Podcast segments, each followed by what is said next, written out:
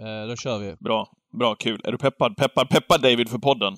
Ja, det är jag. Jag sitter och kollar på Berrettini Tsitsipas här på sidan, så det känns jättebra. Ja, skit i det nu, för nu är det full fokus. Ja. Ska det bli svensk seger eller vad är det frågan om? What the horse, what the driver! Spelstugan, Gambling Cabins, alldeles egna travpodden rasslar ut i etern denna Kristi himmelfärdsdag till alla er travintresserade. Kul tycker jag med en ny podd. Hej David! Hej Patrik. Hur mår du? Eh, nej men jag mår bra. Eh, det är ju 15 grader varmare i Stockholm än vad det var de sista två månaderna och med tanke på att det är två och en halv vecka kvar till Elitloppet så känns det rimligt att det har eh, blivit varmare. Det hänger liksom ihop med Elitloppet bra väder. Ja, verkligen. Du, eh, när det gäller just Elitloppet, du kommer att vara på plats eller? Hur, hur ser det ut för dig? Jag har faktiskt inte tagit tag i de eh, trådarna ännu. Jag är ju alltid på Solvalla när det är större tävlingsdagar och har all ambition att vara på plats nu också. Men jag vet faktiskt inte hur det ser ut med förbokade platser. De som har betalt sina platser har försing eller förs, försing och det kanske blir så att mina vanliga bord, något av dem försvinner med tanke på att man ska göra det lite större avstånd mellan borden. Så jag måste ta tag i den frågan så jag kan inte lova men jag kommer göra mitt yttersta såklart för att vara på plats. Magplask David, om du inte är på plats. Vilket magplask! Ja, det vore fiasko. Absolut. Ja, verkligen. När det gäller restauranglagen så fortsätter ju den precis som tidigare om sällskap 4 om 4 som du är inne på, med avstånd till varandra. Eh, fick ju häromdagen också eh, veta då att det är fortsatt åtta stycken som gäller i det publika rummet i det när det gäller offentliga evenemang och att vi får vänta på eventuella lättningar till den första juni.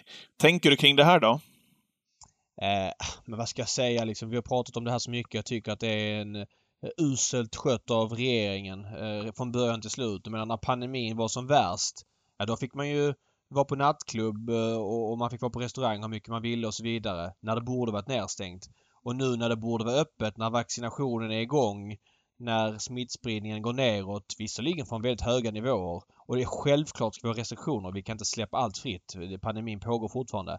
Men återigen, jag tittar ut genom fönstret och ser Vasaparken. Där är alltså 5, 6, 700 pers på en väldigt liten yta. Att vi under organiserade former inte ska kunna vara 500 pers på Elitloppet utomhus. Eh, det jag förstår inte det och det är ju helt orimligt. Hade, jag menar, det får vara 30 000 på Solvalla på Elitloppstorsdagen om man inte kör trav. Men så fort man kör trav så får det inte vara människor där. Det förstår alla att det är orimligt och då kan man skylla på att lagar och hit och dit. Men det är vi som har bestämt lagarna. Det är ju regeringen som, och riksdagen som har liksom möjlighet att anpassa det här så att det inte slår jättehårt mot vissa sektorer och inte alls mot andra. Eh, för mig är det helt orimligt att, eh, jag har varit inne på det tidigare, att det gäller väl även dig som drabbas av det som Leksandssupporter i SHL att man inte fick stuva in, ja men säg 500 utspritt i hallen under säsongen. Eh, eller när, när smittspridningen liksom börjar dämpas lite grann i perioder. Man har inte haft någon sån plan överhuvudtaget. Och, men i en restaurang får det vara fullt liksom. Och har man då restaurang på arenan så får det vara fullt med folk där. Det blir liksom bara larvigt och det är liksom Ja, inte Vi kan... Vi kan USAs... Eh, Ja. Det är inte Donald Trump, nu är inte han president längre, som har bestämt det här utan det är vi själva som har bestämt det här och kan ändra på reglerna.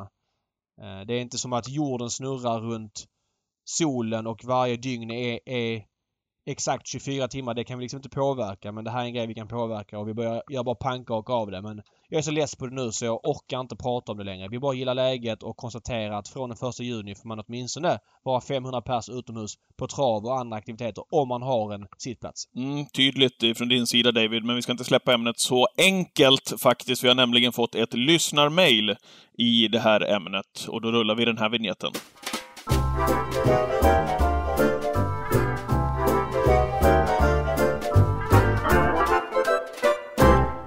Det är Mattias Karlsson som skriver till mig. Tack för ett grymt jobb med podden. Ge oss gärna er syn på detta i veckans avsnitt. Och så har han då skickat en skärmdump ifrån Gävletravets hemsida eh, där man har skrivit Gävle Travsällskap har beslutat att fortsätta att hålla vår restaurang stängd. Vi kommer alltså inte att öppna restaurangen för besökare till våra tävlingar lördag den 22 maj. Och Mattias tillägger då att man hade restaurangen öppen den 17 oktober när de körde V75. Jag var på plats och allting fungerade klockrent då. Eh, alltså, jag blir, jag blir så matt när jag fick det här, eh, den här skärmdumpen av eh, Mattias. Jag skickade den till i veckan också, David. För här har man alltså lämnat till banorna då att avgöra om man vill ha öppet eller ej, självklart. Mm, det, det gjordes för några veckor sedan ska sägas. Och travet har haft en policy att allt är stängt. Ja. Eh, när medan andra idrotter då har kört sina restauranger så har ju Svensk Travsport bestämt att allt inom travet ska vara stängt. Men man öppnade ju för det för några veckor sedan. Mm. Och självklart, när det inte är full restaurang, det fattar ju alla, så blir inte liksom klirret i kassan vad det hade blivit under normala omständigheter.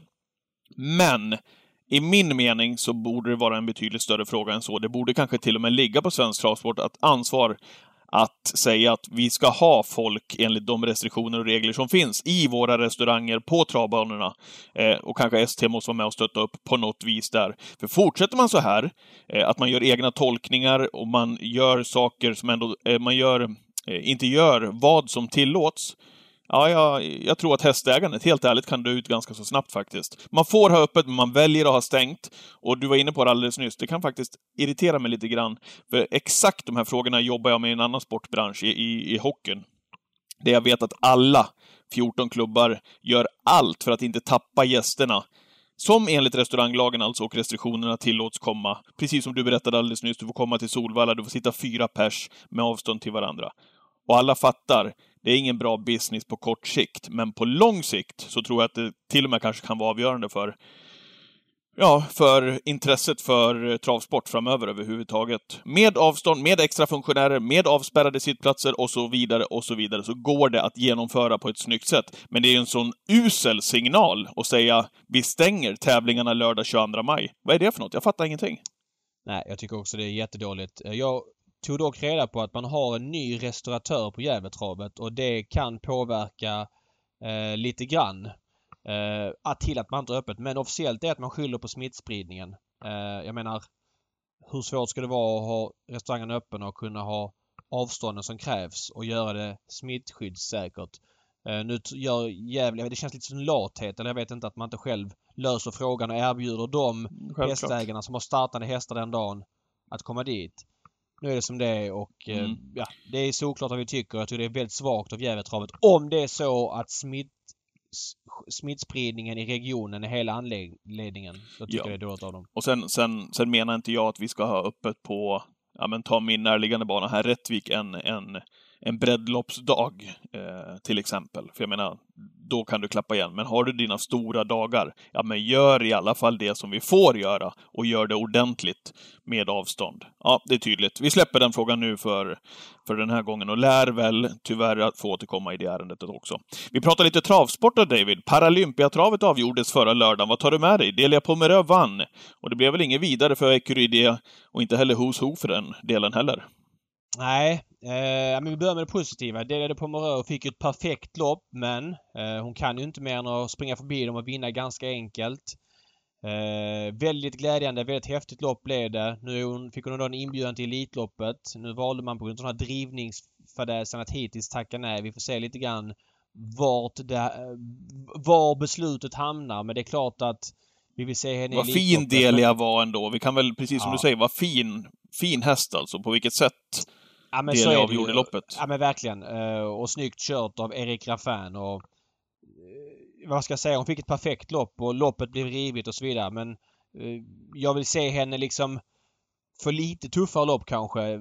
Se vad hon kan lite mer på en svensk travbana. Det känns som att det där var långt ifrån botten i henne. Ja, så var det ju. Eh, tyvärr så, man hade ju gärna velat prata om Delia du Pomerö efter det, men den stora snackisen var ju att Erik Raffin åkte på drivning för Delia du Pomerö. Eh, ja, vad, vad var din känsla efter det där? Ja men det är en tvåstegsraket. Det ena är ju följande. Det är ju reglerna som är lite speciella. Han höjer handen ovanför axeln. Det får man inte göra.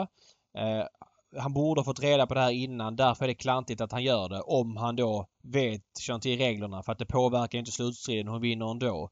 Samtidigt, vad är det för konstig regel? Om man höjer handen över axeln och inte driver. Får man böter då? Det måste ju vara kopplat till att det är ett hårt rapp. Annars blir det väldigt konstigt. Alltså, det blir väldigt märkligt om eh, movet som kusken gör inte har någon direkt effekt på hästen utan bara ser konstigt ut, tycker jag. Eh, jag kan landa ändå i att domarna på banan visar lite sämre bollkänsla. Samtidigt hänvisar de till ett regelverk som finns. Och vi vill ju komma ifrån fula drivningar i Sverige. Så att jag kan tycka att Erik Raffin har en liten skuld själv att han gör det här. men även att domarna har en... Eh, ja men regeln är lite konstigt skriven. Samtidigt kan jag bli lite irriterad när jag läser då att eh, liksom ägaren ska kidnappa den här frågan. Aha, han fick böter. Ah, men då kommer inte vi till eh, Elitloppet med delade Pomerö. Om man jämför samma dag, Davison DuPont vann nere på Vincennes.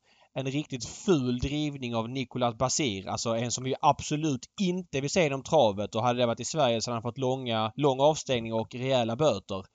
Jag tycker att det mer ska handla om den drivningen än de svenska reglerna som är lite, ja men som jag sa, fyrkantiga. Men hellre så här än att det ser ut som det gjorde nere på Vincennes när Davidsson DuPont vann. Så jag tycker att det blir lite konstigt fokus. Jag ser Johan Untersteiner twittra här. Eh, uh, 29 stycken, uh, eller vad var han skrev? Igår på Solvalla fick ingen kusk drivningsböter och som glad gubbe. Det handlar ju inte om att de inte får böter. Det handlar väl snarare om att igår på Solvalla var det ingen kusk som drev för mycket. Det är det det ska handla om. Det är det vi vill åt. Böterna är ju liksom en effekt av att vi driver för mycket. Så det blir lite konstigt fokus om du förstår vad jag menar.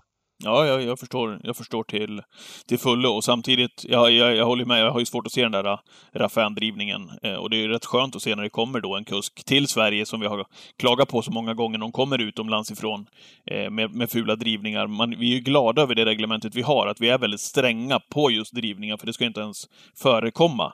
Men det var väl just det också som var grejen, att nu kom det en utifrån här och som, som skötte sig enligt, enligt väldigt många, och så åker han på det där då. Men, men, eh, så är det. Eh, någonting annat ifrån Paralympiatravet där då med Ecuride och Who's Who, vad säger du? Ja, Who's Who var väl okej. Okay. Tvingades till 06 första fem. Eh, packa ihop upploppet. Gjorde en okej okay insats. Där valde ja, man ju då efteråt och Pasiaiko sa, sagt att eh, han vill inte starta hästen i Elitloppet utan siktar på Harpers istället. Han tycker hästen är för grön. Jag håller väl inte riktigt med. Jag tycker hästen visade startsnabbhet. Det hade varit roligt att se dem över kort distans. Nu väljer man Harper så Det blir också kul. Men med tanke på Elitloppet ser ut så hade jag gärna sett honom där. Jag vet inte om Passi har fått någon indikation av Örjan att Örjan då skulle välja Don Fanucci sett vilket har gjort då att han kanske också Ah, tappar lite Elitloppsfeeling. Kronos positiv som tvåa, gick i rygg på Delade Pomerö. Eh, fick en Elitloppsinbjudan sen. Helt givet, helt given i Elitloppet. Var jättebra. Kul att han funkar efter floppen på Örebro. Ecuride, där är jag riktigt orolig. Jag får feeling att hästen, eh, ja, han inte är där han var förra året. Rent ut sagt. Jag valde att spika honom och gå på honom för jag trodde han skulle komma till spets. Det var en felaktig analys. Vi hade ju i analysen i Expressen en brasklapp för att Who's Who kunde svara ut.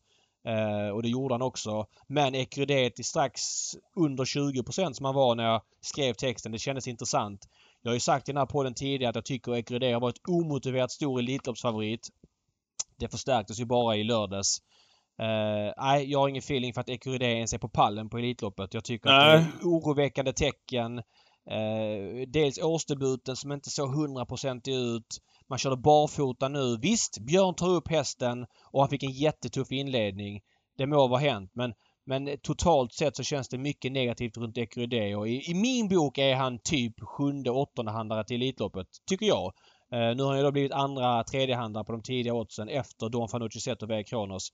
Men jag tycker att han är... Blir visserligen spännande att se för att han kommer underifrån och har det ryktet han har. Men jag får feeling att det inte är samma häst som förra året. Nej. Nej, precis. Vi får väl se då. Känslan var väl också efter det där stentuffa loppet också nästan att Björn, han gav ju upp det där också. Han hade väl jo, kunnat... men det gjorde han ju. Och ja. då, då, kan man ju säga att ja, men då fick vi inte se det. Fick han inte kriga och han kunde Nej. kriga till mål som trea, kan man säga då. Men Eh, hästen försöker ju ändå springa fort i det läget när hästarna kommer upp på utsidan. Det finns ingenting. Eidos Kronos gick bra i loppet. Eh, mm. ska säga, han drog ju fram eh, delade Pomerö. Gelati Kat var startsnabb och tog spets initialt. Där vet jag inte. Där snackar man ju tidigare om Harpers. Han borde kunna vara aktuell för Elitloppet också med tanke på hur tunt det ser ut från utländskt håll. Eh, och då måste han väl vara ganska intressant för Elitloppet tycker jag. Eh, det var väl de reflektionerna. Racing Mange satt eh, halvfast. Där gör ju Lövgren ett konstigt move Eh, på bortre lång när han väljer att gå ut i andra spår på Ecuride som han måste ha sett för att ha fått tredje spår fram i dödens liksom. Eh, och det blir ju helt... Samma sekund som han går ut i andra spår blir det helt fel att ta tvärstopp. Hästen såg i alla fall fin ut över mål och eh, borde vara med i en Elitloppsdiskussion på någon vänster. Jag måste ändå ge dig där, David, när det gällde Who's Who. Ehm, jag hörde på, på flera håll att ja, men det där var det ingen som kunde räkna ut att Who's Who skulle vara med i spetsstriden, men det sa det också i Twitchen som vi kör 13.00 på lördagar att ja, jag, jag, jag tror på Ecurydé, jag tror att han tar sig förbi, men det kan spöka eh, om man inte kommer förbi Who's Who. Så det fanns i din lek ändå. Jag vill ge dig den faktiskt, för att, ja som sagt, det var kanske det inte jättemånga som hade den. Nej, exakt. Och jag trodde också det fanns i leken att Örjan kunde släppa i det läget. Eh, Nu valde Örjan att inte göra det och det säger ingenting om. Men att hästen kunde öppna var inte alls överraskande. Nej. Okej, Finlandia hoppar vi till i söndags. Vann gjorde Hicko the Pooh. Norsk flagg som kvalade in. Million Dollar Rhyme blev pigg där framme i ledningen, eh, blev ordentligt trött sista 100 meterna. Men Hicko the Pooh är klar för Elitloppet 2021. Mm. Ja, nej, så här. Det är en femstegsraket det här som man vill bena ur. Eh, Mhm. Vi börjar från början. Hicko de Poo vann loppet. Eh, jättekul för kretsen runt hästen. Eh, det var ett storlopp med nästan en miljon till vinnaren. Uh, och allt det där. Han gick en bra avslutning. Det gick alltså 1.09,7 sista 400 meterna. En helt okej avslutning i den här klassen. Det såg mycket bättre ut än vad det var för att Million Dollar Rhyme hade sprungit 08,5 första varvet och tog tvärstopp sista 150 meterna. Därför förstärks Hicko de Poos avslutning. Men att Hiko de därifrån blir direkt kvalificerad till Elitloppet, det tycker jag är synd. Jag tycker inte att han är tillräckligt bra för att få en inbjudan i det här ske- skedet. Sen kanske det finns ett annat skede längre fram att Hiko de ska ha en inbjudan för att han visar form och representerar Norge, för vi vill ju ha en norsk häst med. Då säger jag, eller protesterar jag inte alls. Men att ge bort makten och vilka som ska bjudas in i det här skedet tycker jag har varit inne på tidigare i podden och kommer fortsätta vara. Det är negativt. Och jag läste lite snack på sociala medier och någon sa ja men det är det här det handlar om. Eh, att Hicko de Poos eh, skötare och eh, är delägare. Han grät när han fick en inbjudan. Ja men det är klart att jag är glad för hans skull och det är en del av travet. Men vi måste väl ändå koncentrera oss på att de bästa hästarna ska vara med i Elitloppet. Det ju, finns ju hästar som kan vara bättre än Hicko de Poo vars ägare också skulle gråta om de får en inbjudan till Elitloppet. Mm. Man ska ju kvala in på sportsliga prestationer.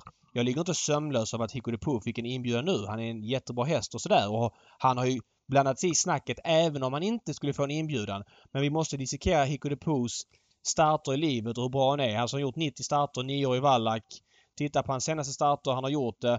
Han var bra i Halmstad, eh, där runt påsk. Då gick han väl 09 och 4 sista varvet. Eh, och gick kan tredje på en trudelutt. Helt okej insats. Kom i mål på 10-2 kort distans bakom Haram Boko. Bra insats vilket gör att han som norsk kan dyka upp i Elitloppssnacket. Starten innan det på eh, Sörlandet, eller efter det på Sörlandet. Eh, det var en tvåa i mål efter varvat på 12,5 full väg. Kom i mål på 13,2. Innan det på Biri var en sexa efter Always On Time, Red Bar och Viking Vabene. Alltså sorry men det är inte en Elitloppsmässig häst. Men sådana hästar kan ju vara med på andra premisser som att han är norrman.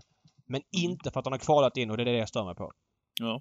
När det gäller Elitloppet och eh, de nya inbjudningarna sedan förra veckans podd så har vi då Million Dollar Rhyme som fick en inbjudan. Var ju som sagt eh, eh, ordentligt trött där efter att ha blivit pigg i Finlandia Ajo, men vann ju gången innan. Jag ska återkomma där till Million Dollar Rhyme lite grann. Very Kronos, Hiko The Poo som vi nämnde, Heavy Sound också efter segern på Valla här i onsdags. Inbjuden också Delia du Pomerö. Vi vet inte om Delia kommer eller inte. Eh, det känns eh, spontant i, i talande stund som väldigt svenskt och ja, Solvalla koncentrerat. Finns det inga utifrån, David, som vi kan plocka in här och i så fall vilka? Nej men jag är inne på ditt spår. Så här är det ju att Verry Kronos blir inbjuden, det är helt givet. Det går inte att diskutera. Han är ju en av favoriterna till Elitloppssegern. Million Dollar Rhyme, jag tycker Malmö har gjort helt rätt som haft lite is i magen och vänta in honom.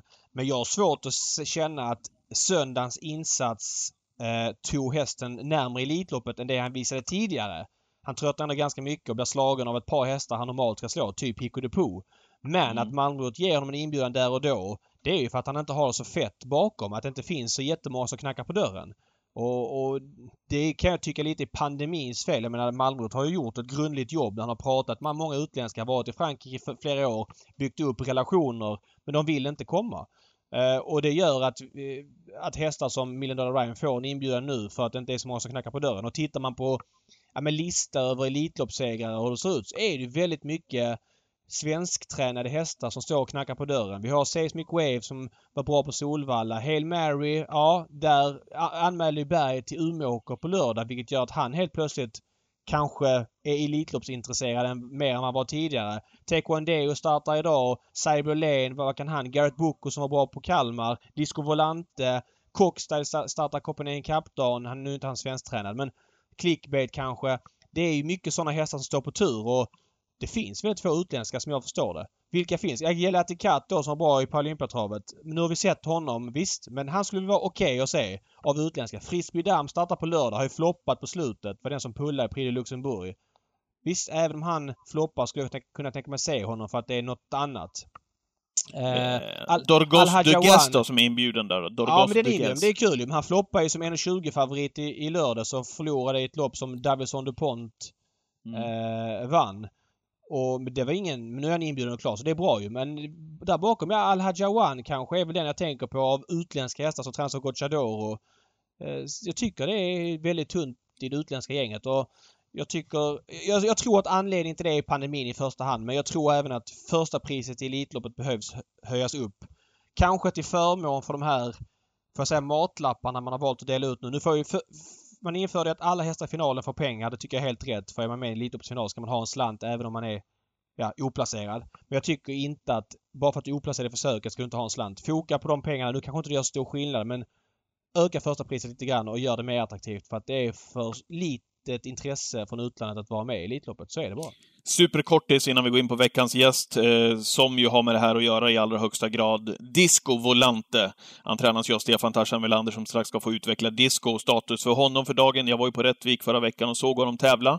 Eh, han var väldigt, väldigt lugn i värmningen innan. Han var lugn eh, innan, innan starten skulle gå, men han var väldigt fin. Han vann på en låg eh, 10-tid. 10-2 va? Ja, precis. En låg 10-tid den dagen före Missile Hill som jag tyckte gjorde betydligt bättre lopp. var betydligt bättre tryck i Missile Hill. Som kommer ut som stor favorit på lördag. Vi kommer till det också efter Tarzans intervju, hur det går för Missile Hill nu på lördag. Men det var ett bättre intryck på Missile Hill också. Eh, den starten. Noterbart. Gå in och kolla på det loppet. Jag tror faktiskt On Track Piraten, nu är inte han aktuell för Elitloppet, eh, 13 år gammal. Jag tror han gick med skygglappar någon form av ändring i alla fall var det för första gången i karriären. Han har väl gjort upp mot 200 starter snart-ish. Ehm, och tänk vad man kan se på loppen på olika sätt. Jag hörde Peter Andersson, eh, full respekt för hans resonemang kring On Track Piraten, som var trea bakom Disco Volante och Missile Hill. Men han sa att åldern tog ut sin rätt på On Track Piraten. Men gisses vilket lopp han gick! Han var alltså med i spetsstriden On Track Piraten, öppnade, eh, som jag aldrig har sett honom öppna tidigare, och dessutom så är han med dem hyggligt i målen då um, On Track-piraten. Så åldern tog inte ut sin rätt, tycker jag. Jag tycker han gjorde en av sina absolut vassaste prestationer i hela sin karriär, faktiskt. Ja. Uh, ja, jag vet inte vad jag ska säga. Han var bra i loppet, håller med om. Mm. Men han, han var riktigt bra. Men uh, han är inte med dem ändå. Nej. Nej, nej. nej.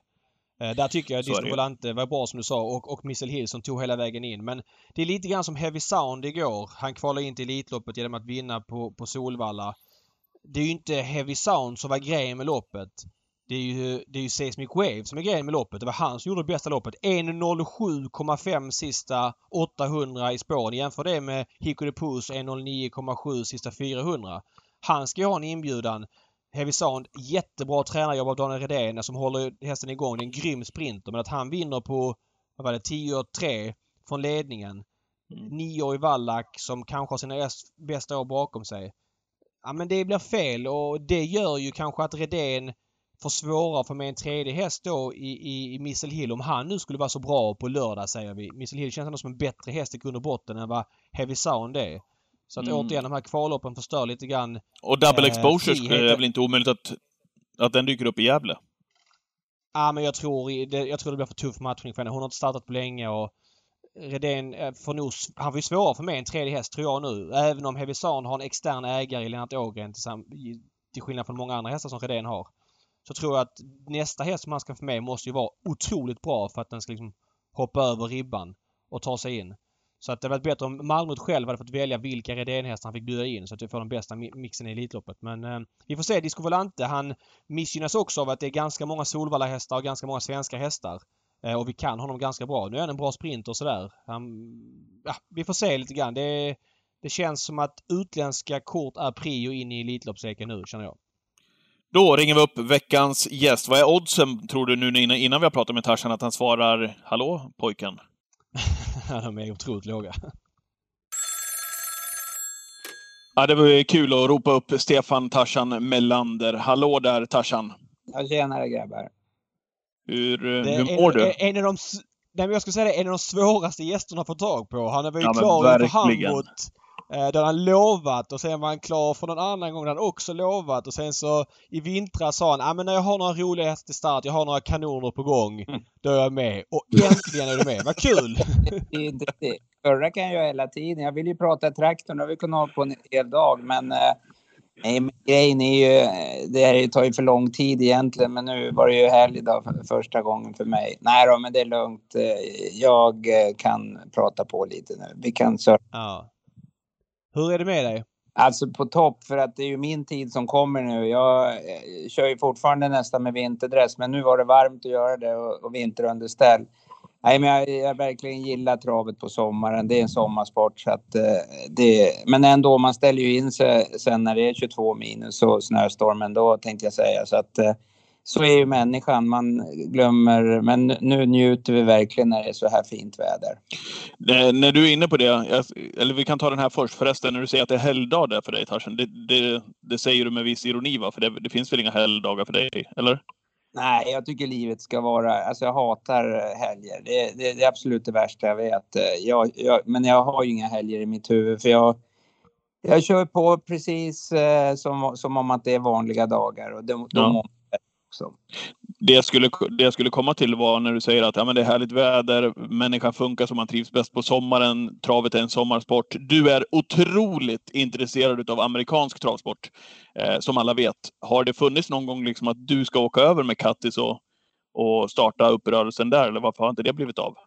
Nej, men det är totalt chanslöst. I så fall så skulle jag bara släppa precis allting som Åke Svanstedt gjorde där. Det, det, då, det liksom funkar inte för mig. Jag levde ju många år med Håkan Wallner och Bernt Lindstedt och jag såg hur trötta de var på att ha två, på två ställen. De, eh, äh, det är tufft va. Det, det, det, det, det går inte. Och sen äh, men jag tycker det är så fint att träna hemma. Det går liksom inte att hitta en sån form eh, att träna på som vi har här. Liksom det, det, det funkar inte. Det, det, jag, jag tycker så länge jag håller på med hästar och, och det kommer jag väl göra till eh, man stupar. Det kanske blir så i alla fall. Men alltså jag, jag tycker det är så kul eh, det här med tävlingen tyckte jag väl var jättekul men jag tycker det är så roligt att, att träna mina hästar eh, när man har gjort ordning banorna. Det, Eh, det, det, är ju det är ju egentligen eh, en åtta timmars till bortsett från eh, ja, träningsbiten att sköta alla banor och allting och just det där att åka ut och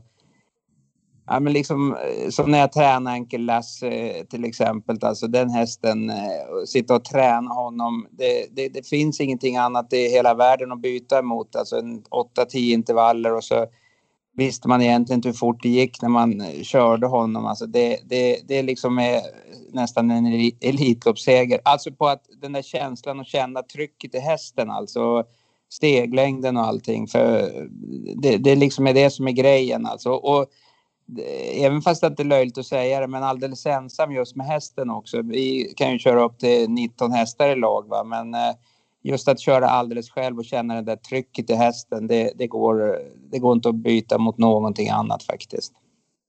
Du, jag måste fråga. Det är ju Elitloppet här eh, ganska snart och ska gå ganska rakt på sak. Kommer du ha någon Elitloppshäst med i år? Ja, det är ju svårt att säga det. Jag, eh, om jag tar ordningen på mina hästar eh, så Clickbait var ju fantastiskt fin eh, i, i Karlstad och eh, jag hörde ju Varför, strö, varför strök du senast? Ja, men alltså det var ju världens otur. Eh, Det hoppas jag att den oturen går över för att det är nästan ytterst få som eh, jag har feber på hästarna och infektioner. Och han stod ju på onsdagen där tror jag det var på 40 feber dagen efter 39,7. Tredje dagen var nere på att börja komma på normalt och fjärde utan feber. Men alltså, eh, det var ju tvungen att stryka. Det går ju inte att åka med en häst som har 40 feber. Och det, det har väl krånglat lite grann eh, på våra hästar och det märkliga är att det är bara en, två, kanske max tre dagar så har de feber. Men jag har eh, hört bland mina kollegor att det är samma sak och det är väl en corona på hästarna men det, det går inte på tre dagar där. Det här kommer väl ta tre år. Vi får se då. Men okej, Clickbait är din hetaste Elitloppshäst. Eh, Disco Volante, är han också med i leken tycker du? Alltså om jag tycker så här då, om, jag, eh, om det du hade tränat den hästen och jag skulle fundera på att ta ut hästar till ett elitlopp. så tror jag så här, eller tycker så här att eh, dels har han ju varit väldigt fin. Han är ju en väldigt bra gulddivisionshäst. Eh, han har tävlat väldigt bra. Han eh, eh körs av eh, Sveriges eh, champion kan man väl säga på antalet vinster. Absolut. En stor man och alltså PR-mässigt förloppet eh, om man tittar eh, så är det ju en väldigt bra representant tycker jag. Men eh, sen eh, han har ju misslyckats två gånger och eh, den ena var det galopp tror jag från start och den andra gången var det en... Ra raketer utanför ja. Eh, Solvalla som gjorde att han Då var han ju bra i ordning. Men han är också en rolig häst eh, att ha med i ett Elitlopp eftersom det blir i alla fall inte upphullat om han är med. Så att skulle jag vara uttagare av hästar till Elitloppet så tror jag att jag skulle ha med honom. Men jag tycker också att Eh, han ska ju komma. Det är ju det vi alltid pratar om, de sista platserna där. Alltså att, eh, det, det, fast att man vet ju inte, han kanske är en vinnare. Han, han har ju väldigt bra form. Han, Ulf var ju väldigt nöjd med han. Han gick 10 och 3 tider, kanske inte säger mycket, men han slog en annan elitloppshäst på ett väldigt bra sätt. Sen var han ju, han kan ju vara lite ojämn och det är mycket banunderlag och han är väl lite speciell, eh, men har han en bra dag så är han ju en väldigt bra häst. Eh, men, men, ingen av de här två har fått en Elitloppsinbjudan ännu vad vi vet, i varje fall inte officiellt. Gör de några starter här framöver för att charma Anders Malmrot eller hur tänker du? Ja, jag har sett en rubrik eh, där de sista tycker att det är jättebra att fått Eh, Eh, en inbjudan så de kan planera sina starter. Men jag vet inte, det, det är väl bara två, lite drygt två veckor kvar till Elitloppet. Va? Så att, eh, det är väl ingen av de här hästarna som, eh, om man ska göra topprestationer, hinner göra någon mer start. Eh, alltså det där Gävleloppet är ju eh, för mig ett fantastiskt att två Elitloppshästar tror jag vunnit. Eh, man... Jag tror bara det är en. Jag tror bara det är en aha, för Brioni vann ett annat år än det året han vann Elitloppet. Jag tror han vann i Gävle 2012 ja. men vann Elitloppet 2011. Ja, jag, tycker, jag, jag, tycker att det är fel emot hästar som ska gå två hit veckan efter. Alltså, jag, jag tycker att det är för tufft. Sen beror det ju på lite vad det är för individ. Om det nu var Nahar så han vaknar väl till lite extra. Eh, så att, eh, men jag tycker, eller, matchningen, eh, det är ju för sent med något, något lopp nu. Det finns ju inga lopp heller. Alltså eh, om vi tar det här om några sportchefer och sådana här som skriver proppar lyssnar på det här så i år har det varit katastrof att kunna matcha hästarna. Milligan School har jag kunnat matcha i 2-30 000 kronors lopp emot eh, Redéns bra hästar och mina egna bra hästar. Sen eh, tycker jag väl att han är en ganska bra häst. Eh, så jag ville ju köra Olympiatraven med men tyvärr, redan 11-1200 poäng kom inte med. Men det får jag väl skylla mig själv att eh, han inte kom med. Men när jag var liten och eh, åkte runt på trav, då var ju eh, Bert Johansson i Boden och kom ner till eh, Sovalla med fem raka. Och hästarna på Rom, Einar Johansson kunde ha fem raka med en snabbloppare och så vidare i hela Sverige. Nu är det ju bara en som kan vinna. Det är otroligt fåtal starter för snabbloppshästarna och jag tycker för Elitloppet så är det väl roligare att det kommer mycket ettor än eh, massa tvåor, treor, och fyror och femmor. Så att eh, det skulle vara kul att ha en, eh, framförallt på Solvalla inför Elitloppet, bara planka av eh, Frankrikes med försök och så samlar man till, till eh, en eh, poäng då till för liksom det känns ju lite tokigt det här loppet som var igår på Sovalla. Att eh, den går vidare. Jag tycker att det ska vara en på Sovalla. En serie? Ja, jag tycker det. Jag, jag... Men är, är, inte risken då att eh, hästarna tappar form och för att de ska vara bra i den här serien och så är det när det är framme till Elitloppet så har de ingen form längre? Nej, det köper jag inte. Det, det, det, formen får du ju av att starta på i den här serien. Men det roligaste utav allting är ju att eh, det kommer väl vara så i år också att eh, Elitloppet brukar ju vara himla mycket Sovalla hästar med, har ju varit i alla tider. Eh, tyvärr, eller rättare sagt det brukar ju vara så. Och då borde vi ha, varför ska jag hålla på och sitta och åka till Umeå och Jägersro för dyra transportkostnader också för hästarna. Vi ska väl kunna köra i en serie eh, inför Elitloppet eh, det, det, har inte varit speciellt många serielopp eh, att kunna starta i sen, eh, ja, man behöver ju inte ha dem januari, februari, men man kunde ju börja slutet på mars i alla fall och så kunde man köra, ja, en, en serie helt enkelt. Och, och Men, men du, ha, du hade ju, ursäkta avbryta, du hade ju igår där Chestnut Hill var med, med The Roads lopp. Eh, varför hade du inte någon annan med där då? Typ Disco eller? Ja. Eh, sanningen var nog att eh, jag varit lite lurad där. Jag trodde de skulle dela det där loppet. Eh, så att eh, jag, eftersom det inte fanns några snabblopp i hela Sverige att starta i, det var ju bara på Rättvik. Så att eh, och, eh, hade det inte varit mörkanmälan och jag hade sett anmälan då hade jag ju inte startat Chestnut där eftersom jag tror Milligan var första reserv. Så att eh, aha, okej. det, det kunde jag inte göra någonting åt.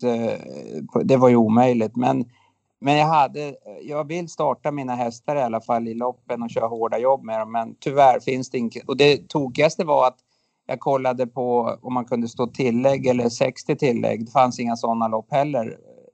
Men det är ju inte meningen att man ska gå ut på 2000, 3180 meter för att starta i Elitloppet som är 1600 och det är väl ingen bra preparation.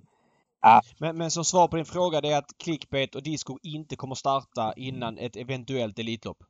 Ja, Disco får du fråga ägaren om vad han, Okej. han ska starta. Men eh, Men Clickbait då? Vilken kan inte starta.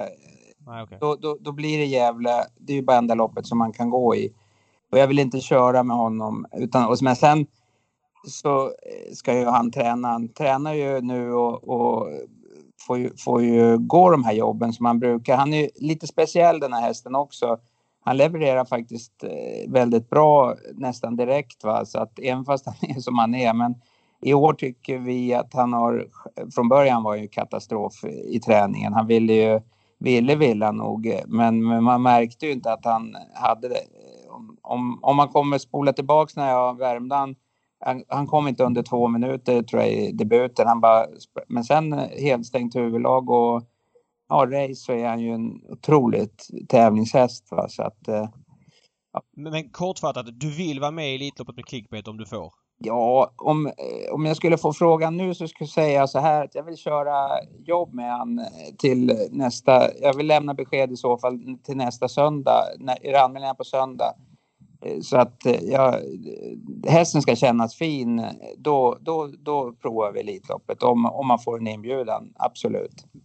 Eh, fråga där, om du inte får en inbjudan, gör du som du gjorde 2001 när Rydéns sensation inte fick en inbjudan och du strök alla hästar till hela helgen?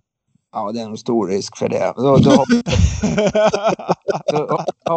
Så, en kom hit och gjorde reportage. Det var faktiskt ganska trevligt.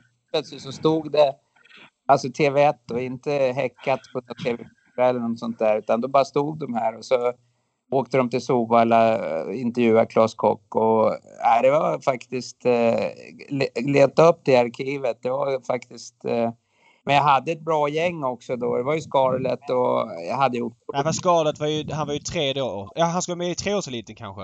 Ja, jag hade ju otroligt bra hästar. Nej, men det var ju en väl, det var ju en fantastisk dag för Basir. Eh, det var ju otroligt. Jag var ute och tror jag, var det jazzlegend jag var ute och värmde tror jag. Och jag kan garantera en sak att det finns ingen travsport, eh, ja kille eller tjej som har blivit så utbuad någon gång när jag värmde. Alltså de skrek, alltså det kändes som, ja, det var helt sjukt. Så den första som kom inspringande och fick en tolk, det var Basir där. Eller först var det nog Svanstedt som bara fattade ingenting. Men eh, Basir, alltså till han fick eh, förklaringen, alltså det var helt otroligt. Alltså han fick dit med en tolk och bara undrade vad har hänt Stefan, vad har hänt? Det var ju helt otroligt. Och det, tråkigaste var att jag tror jag torskade på foto. Jag var väldigt synd där. Det var uppförstorat tror jag. Men eh, Vi- I vilket lopp då? Med jazzlegend? Det här efter Elitloppshelgen? jag, jag startade bara en häst. Han gick ju på lördagen men jag hade stryk. Ah, okej. Men alltså jag hade ju, de var ju inte i programmet utan jag anmälde dem ju aldrig. Jag, hade ju, Nej, jag fattar. Jag fattar. Jag, jag fattar. gjorde ju inget eh, tok så men alltså vilken utbuning. Det var det värsta alltså. Det var, det var, det var prisutdelning när jag värmde där. Ingen hörde någon segervrål. Det var bara, alltså de skrek så kniven satt i. Så att, eh, ja, det var ju bra reklam det också. Ja, det är fantastiskt. Det är en helt otrolig story. Mm, det var det. Du, eh, annars för dagen då? Hur ser det ut? Eh, Nuncius eh, äldsta avkommor är väl två år va? Vad kan du säga om dem? Jo, men det jag kan säga att eh, när Melander gör något bra på... När brukar de inte höra av sig så mycket. Men jag tror inte fått så mycket sms och, och mejlar det på att de är så otroligt nöjda med Nuncio-hästarna. De, eh, Ja, de är superfina. Jag har ju, eh, som alla vet, ska vi väl trappa ner jag och Katti, så att vi har ju egentligen sålt... Eh, jag har några ston efter Nuncio, för jag har väl kanske någon hingst också förresten. Men eh, jag är jätte... Nej, men jag är ju så jävla lallig och tränar, jag har inte så bråttom. Jag eh, tänker på Island när han inte gick, när han inte slet, eh, slet så ont som treåring utan jag har inte så bråttom med dem. Men de är jättefina, men det är i, i, inga hårda hit ännu i alla fall. Men det, det, det ser ju lovande ut och man glömmer ju bort så himla mycket om man är så yr som jag är. Men när man en gång kollar på referatet, eh, Elitloppet, eh, liksom det vill man ju bara kolla om, om, om och om igen. Alltså vilken häst alltså. När han bara... Ja, verkligen. Han slog en dopad häst från dödens. Det var rätt anmärkningsvärt. Ja, men alltså han... Eh, alltså vilken häst han var alltså. Alltså det... Men jag har ju sagt till alla som får bra hästar, bara njut av allting. Men liksom man glömmer bort, man gör inte det. det. Det är nu när, man, när det kommer så här på tvn och så får man se honom liksom. Det, ja men han var ju grym alltså. Vilken travhäst. Vilken häst Ja. alltså. Ja. Och, Eh, otroligt eh, skatat av det att köpa honom för vad kostade han? 7000 dollar som ettåring. Var det på... Var det Harrisburg eller var det Det- Kentucky? det var ju så kan Lexington? hända att alla var på toaletten samtidigt. Alltså det var ju, det, det, det, det, det, det var ju kaos. Jag har ju hört sen efteråt eh, utan Skulleluckan, eh, bland annat Jack Sylvester hade ju varit och kollat hästen innan och var på toaletten förmodligen för han köpte inte hästen för hade, eh, det, det, han, liksom skulle han ha hästen då hade jag ju varit totalt chanslös. Jag hade ju förköpt mig också när han kom in där i ringen så att egentligen fick jag inte köpa. Det var redan skilsmässa nästan. Men eh, jag tänkte att den här måste jag ha sen. Jag var lika chockad jag också över det priset. Men för att återgå till hästen alltså, vilken häst alltså. Det, det liksom först, jag menar, han hade ingen lätt period i USA som två och treåring och torskade ju eh, Triple Crown eh, inte speciellt mycket. Alltså han vann Yonkers Trot och Kentucky Futurity. eh. Och sen komma hem hit och gå de loppen som han gjorde obesegrad i högsta eliten ett år. Alltså var det 12-13 start? Sånt här, jag vet inte. Men det, är alltså vilken häst. Det, vad, gör han, Ja. vad gör han idag? Var, var är Ja. han någonstans? Är han hos dig eller? jag pratar väl med eh, Johan Helander på Menhammar. Vi hoppas väl att han kommer att bli full. Han har, han har fått himla mycket bokningar i alla fall. Så att, eh, ja, Vad kostar han vid levande föl nu? ja, det vet jag inte. Får du kolla. 60 någonting. Han är ju jättebillig i förhållande till kapaciteten och allting. Nej, men jag tror det är något på 60 000. Jag tror det. Ja. Ja. Ja. ja vad kul. Spännande i alla fall. Det blir det. Därför att eh, han var en fruktansvärd häst. Men, och sen som jag tycker är det viktigaste när det gäller det är ju att han har, eller exteriören på han med de här långa kotbenen och hans steg. Va? Det är och så otroligt korrekt. Och så, även fast han gjorde som han gjorde, att han galopperade och höll på. Men så otroligt hård häst. Eh, ingen sprutad här i alla fall. Så att eh, innan ben. Nej, otrolig häst. Fruktansvärt. Du, när, när Örjan tackade nej till att köra honom eh, i ett lopp där som var det som sexåring va? Och då var du lite sned på Örjan och satte inte upp Örjan på dina hästar på ett tag. Eh, hur kändes det? För du är ju inte personen som verbalt blir irriterad utan du agerar likt som att du strök hästarna inför Elitloppet 2001 där med Rydéns sensation. Nej, det var ju dåligt. Det, alltså det spelar ingen roll. Örjan kanske lyssnar på det här också, men det var ju för Ja. dåligt. Det, vi hade gjort upp att hästen inte skulle starta förrän det där loppet och det var väl, var det Propulsion tror jag. Han, han, han, han, han var ju bättre då. Det var ju bara så. Det, det, det, men han kunde gott ha kört hästen. Nej, men han, han, han fick ett år va? Avstängning. Ja, Men det är, Tarzan, det är väl mänskligt att man blir irriterad. Alltså Örjan är en av världens bästa kuskar. Han hade kört honom i flera lopp. Alltså jag vet ju inte hur er deal ser ut men det är klart att om att man blir på bortval, det är klart man har rätt att bli förbannad. Sen så hur man handlar, det är upp till var och en liksom. Det är väl inga konstigheter. Nej, men alltså jag var jävligt irriterad. Därför Därför att eh, det, jag vet också att inte hästen, eh, och det var väl kanske preparation, eh, det, han var väl inte alltid som bäst hästen heller. Det, jag menar, jag kunde ha fått ett bra lopp och, och fortsatt, men skitsamma, det är historia. Men jag, Ja, ja. eh, Mm. mest ledsen och dåligt gjort, eh, tycker jag i alla fall. Men som sagt, det där är ju... Det, men ett år, det är ganska länge i alla fall. Ja nu, nu kör Örjan fortfarande åt dig en hel del. Så att det, det, det är glömt verkar det som. Ja, Men det, du- det, jag kommer på mig själv här David, jag är helt så här uh, inaktuell i intervjun för första gången på, jag vet inte Ja, när. Jag, jag sitter jag veckan sitter, ja, men det är helt underbart, jag sitter tillbaka lutad med lite popcorn här, jag bara sitter och myser och lyssnar på er, det är underbart ju. Jag känner mig som en lyssnare här. Tarzan, en annan sak jag vill snacka om det är ju ehm, din otroliga förmåga att få effekt på helstängt och barfota. Eh, eh, varför tror du att du får bättre effekt än nästan alla andra på just den balansförändringen?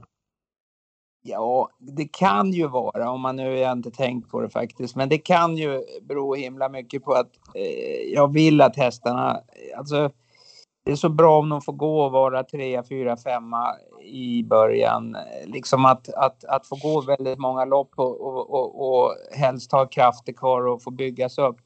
Då blir det ju automatiskt. Och sen, Alltså, fast ibland undrar jag om jag egentligen gör rätt. Jag kanske skulle träna lite hårdare, men de, är ju, de har ju otrolig grund mina hästar. För vi tränar ju väldigt mycket, men jag speedar inte upp dem eh, något hårt hemma. Jag har banunderlag och, så att jag skulle kunna köra fruktansvärt fruktansvärt hårt med hästarna inför starten och säkert vinna både första, andra, tredje loppet. Men eh, jag vill ta andra vägen och då får du nog den effekten eh, på att de är, ja, de blir ju automatiskt snabbare. Men eh, jag hoppas att det där fortsätter att stämma. Men nu har jag snart inga hästar kvar som jag säljer nästan alla. Så att vi får se då vad som händer. Men det, det kan bero på det i alla fall att, att de har otrolig grund i kroppen och fått mycket fina lopp inför eh, den där dagen när vi ska ta av dem skorna och sätter på helstängt. En fråga om det då. Vi har ju pratat i den här podden väldigt mycket om det här med barfota och eh, kanske jänkarvagn på treåringar. Vi har ju haft eh, många tränare i olika syn. Förra veckan hade vi Reo med i podden och han tyckte ju att eh, barfota och bike inte var något negativt på treåringar. Vad är din syn där? Alltså när det gäller ända från, från början, från tvååringar och till och med 13-14 år. Alltså jag tycker att man ska få välja precis allting själv. Jag, jag tycker det är så nedvärderande att eh, någon ska tala om för... för alltså, det, alltså man måste bedöma...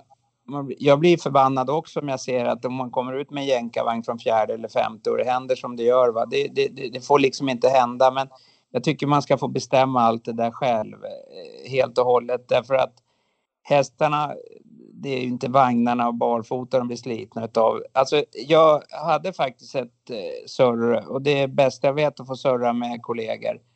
Men eh, han sa att eh, det var precis tvärtom. Vem? Nej, det, nej, men, nej, det var faktiskt Bergan som tyckte att, eh, att jag var snett på det när jag sa att mina hästar mår bäst av att gå utan skor. Han tyckte att det var tvärtom. Att hans hästar varit sämre av att gå utan skor. Men alltså när det gäller mina hästar i alla fall. Och jag vet inte, de har ju fyra ben i alla fall. Så att, men alltså de är ju, de mår ju bäst av att tävla både utan skor och, och mår väldigt bra eh, dagen efter tävling. Det, det, det är min eh, uppfattning i alla fall. Att, och det- alltså jag är så jag är naturlig med precis allting. Jag gillar inte att spruta hästarna för det är ju ganska onormalt. Varför ska man spruta hästarna för? Och eh, jag tycker att barfota, eh, även fast att det är löjligt att de föds utan skor, men alltså de, de mår ju väldigt bra av att tävla utan skor. Sen, sen måste ju såklart banunderlag och allting vara eh, bra alltså. Men, men alltså en häst ska eh, det är drömmen när man slipper ha skor på dem. Och det, Men men varför, varför debuterar du inte utan skor om du tycker det är så bra då? Ja, det skulle jag kunna göra också, men det, man kan inte köra varje start utan skor. Det går ju inte. De, de, eh, man börjar väl med skor i alla fall. Men, men jag tycker, alltså, de mår bra av att tävla utan skor, hästarna. De, de får genomblödning i, i hela kroppen och framför allt det roligaste är att eh, liksom den där historien där. Eh, när jag började med hästar så var det en eh, hovslagare på Sovalla, Erik Odén. När jag tog hem hästar från Amerika så eh, jag hade han som hovslagare och han kom upp och sa nu kör vi barfota. Liksom det, nej, det, och jag var ju livrädd där, jag körde och körde och han sa fortsätt bara, hästen ska gå utan skor, han mår bäst utav det.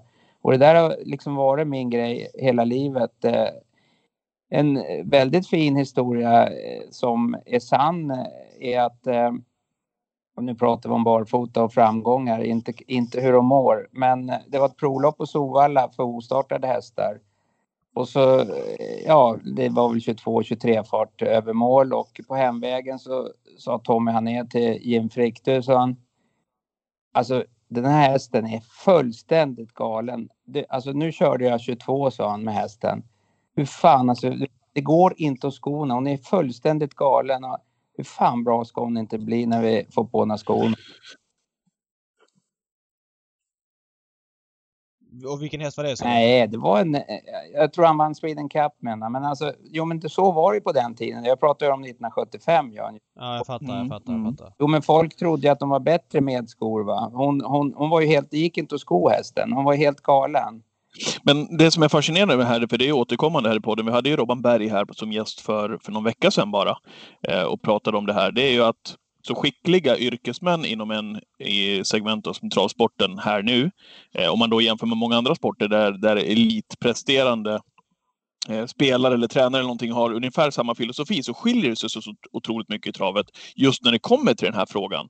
Det är det som gör en att med en annan blir kluven när man lyssnar på ja, men, inte debatter, men i alla fall olika eh, tankesätt hos tränare. Robban säger det här, som, precis som du berättar nu Tarzan, du och eh, Svanstedt till exempel står för den barfota filosofin. Hur, att det kan skilja så mycket. Ja, nej, han, han, är, han har inte samma... Ändå tar han ju av skorna.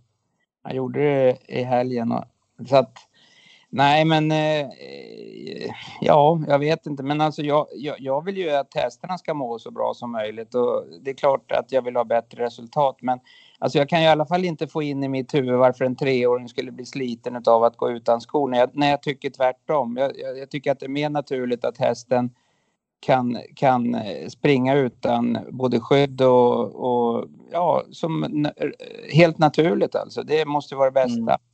Tycker jag. Men, men du, du, du, tycker inte det finns någonting i att eh, barfota då och jänkarvagn gör att hästarna springer fortare än vad deras kroppar är redo för att man då kanske kör slut på hästarna om man gör det Nej. för ofta? Jag, jag förstår inte resonemanget. Jag gör faktiskt inte det. det, det de blir inte slitna för det. Det, det är massa andra saker som, som eh, i så fall som gör att de eh, blir eh, slitna som treåringar. Det, det, det, för... kan, kan, du ge ett exempel på det då? S saker som gör att, de, att karriärerna kortas?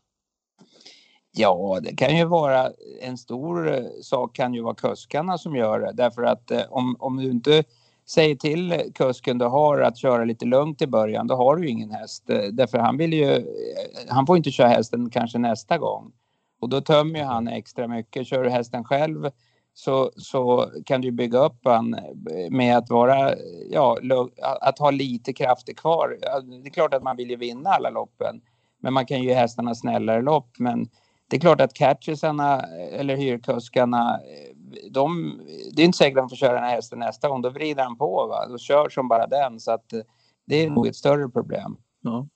Eh, om vi pratar lite om hästarna där då. Du fick ju lägga ut lite grann kring Nuncio där som var helt fantastiskt att följa. Fick ju äran och hade turen att få referera honom i Elitloppet där. Det var ju verkligen precis som du sa, det var ju ståpäls. Det där, det där loppet kan man ju se hur många gånger som helst. Men en annan som verkligen, som du nämnde här i början också Tarzan, som har fastnat hos mig bland alla fina travhästar vi har sett i Sverige i modern tid är ju eh, den som du beskrev, att åka ut och få, få träna och känna trycket i.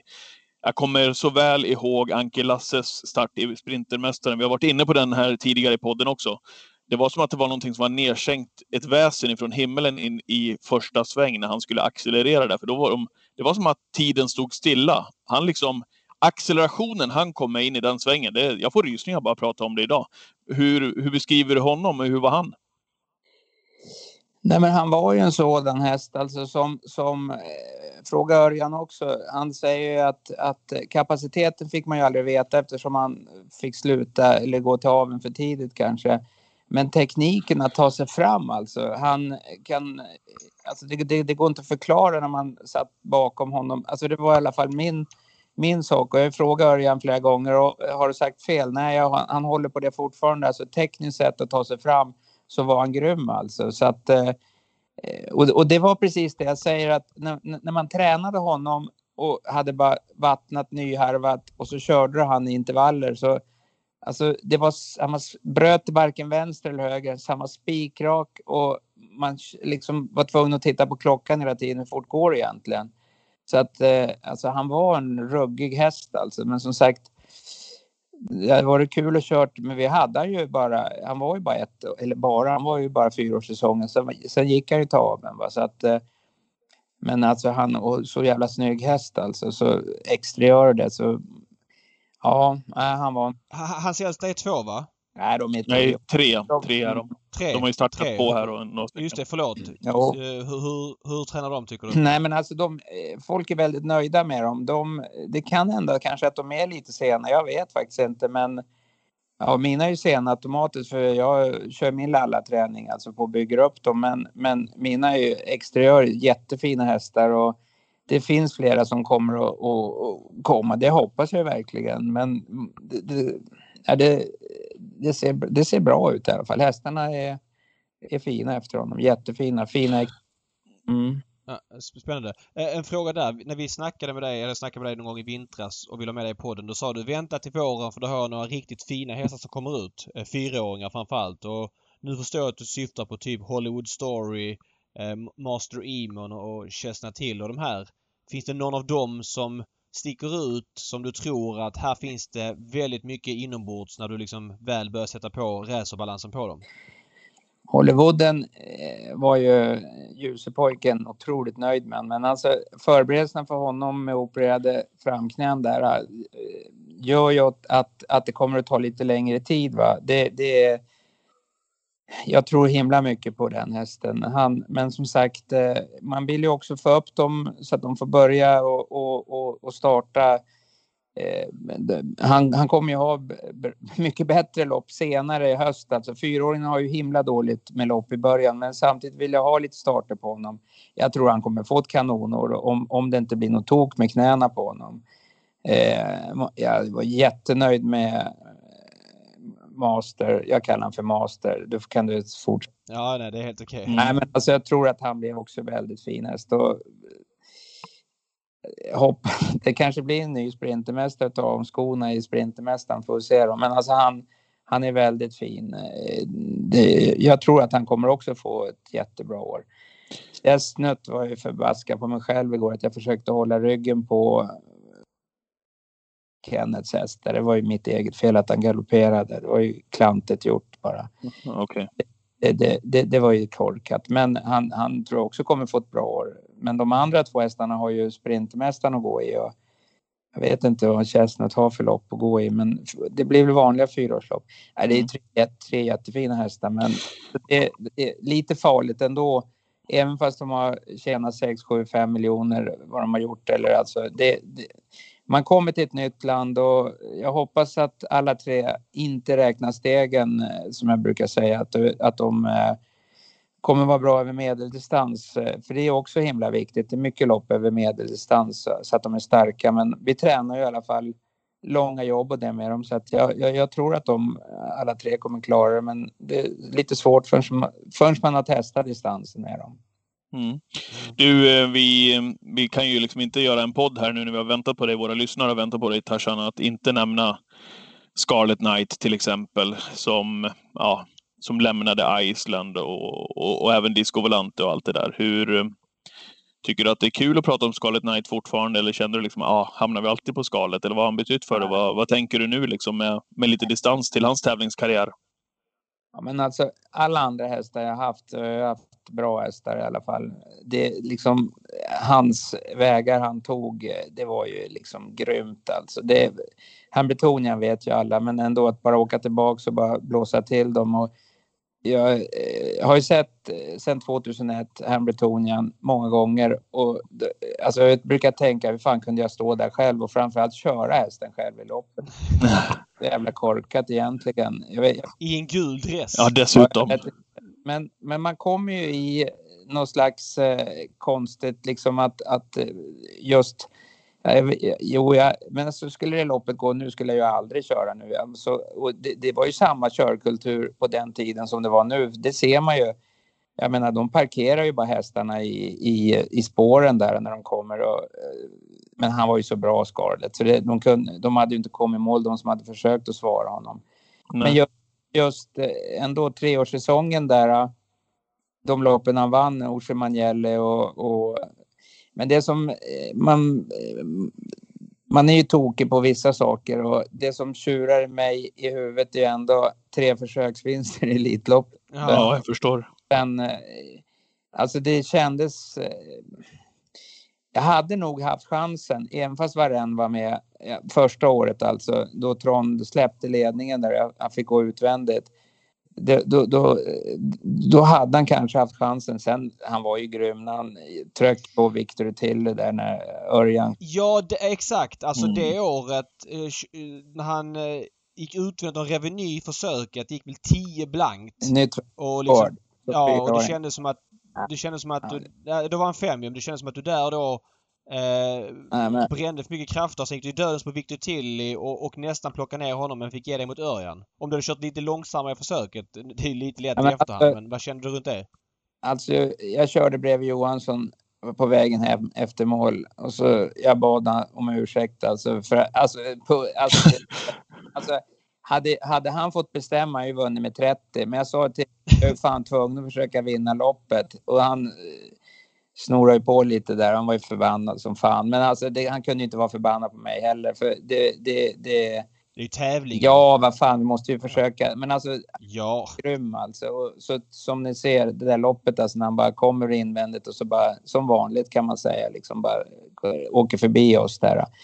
Men alltså han var ju grym Scarlett i det loppet alltså. Men, eh, men ändå, det var, ju, det var ju en grej. Men eh, tänk i alla fall en annan sak som eh, ändå var läckert alltså. Det vart ju strul där med, med aven.